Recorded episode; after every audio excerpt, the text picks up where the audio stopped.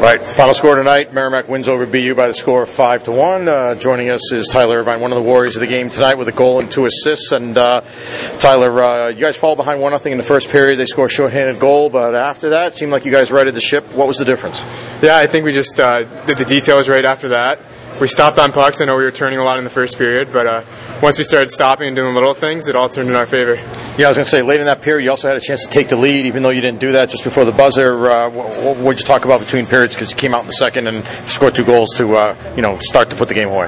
Yeah, we just knew we had to get pucks low, and I mean, we came out flying in the second, and we're just going all out. We're jumping in front of pucks, and a couple big blocks, a couple great saves by Yuri, and it uh, turned in our favor for us. The shorthanded goal you scored. Uh, tell us about what happened on that play. I got to admit, I missed the goal. I was I was getting a book signed by Mike Eruzione, and so I so I did miss it. Maybe you can help me. no, no, no problem. I mean, I, I would have missed the goal too for that too. But uh, um, started out uh, quick little turnover, breakaway. Their goalie made a great save. Uh, they tried to break out again. Sammy made a great play, took it into the zone. Quick little toe drag. Sammy shot it.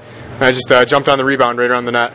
You guys had two shorthanded goals tonight. I don't know if you know the last time Merrimack did that was nine years ago in the semifinals of the Hockey East tournament at the Garden, which they won over UNH to advance to the uh, final against Boston College. So pretty good company to be, to be in. Wow, yeah. Hopefully uh, we follow suit and get on a winning streak here. Uh, two shorthanded goals tonight. Uh, what was working for you guys on the penalty kill? You also held them off the board on the, on their power play. Yeah, I think we just clogged the middle and uh, we wanted to make them go to the outside. And once we did that, we just jumped on the turnovers and got on fast breaks.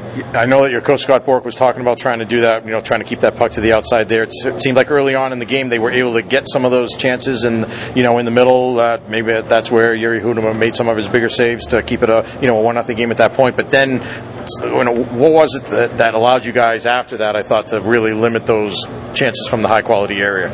I think we limited it once uh, we saw Yuri just making unbelievable saves. He made two or three. Then we said, all right, we, we really have to clog the middle and help him out, and uh, that's what we did. Uh, then Pat Holway gets a nice goal there in the third period. You guys had a couple goals, as we mentioned, in that third period to pull away 5 1, but uh, it seemed like you guys were, were kind of excited when he scored that one. Yeah, he, I mean, he's got a great shot, and he's been a huge help since Christmas time for our team. And uh, once he has the puck, just get to the net because you know it's going there. All right, Tyler Irvine, co-warrior of the game tonight. Thanks a lot. Congratulations. Good luck tomorrow night against Lowell. Thanks for having me.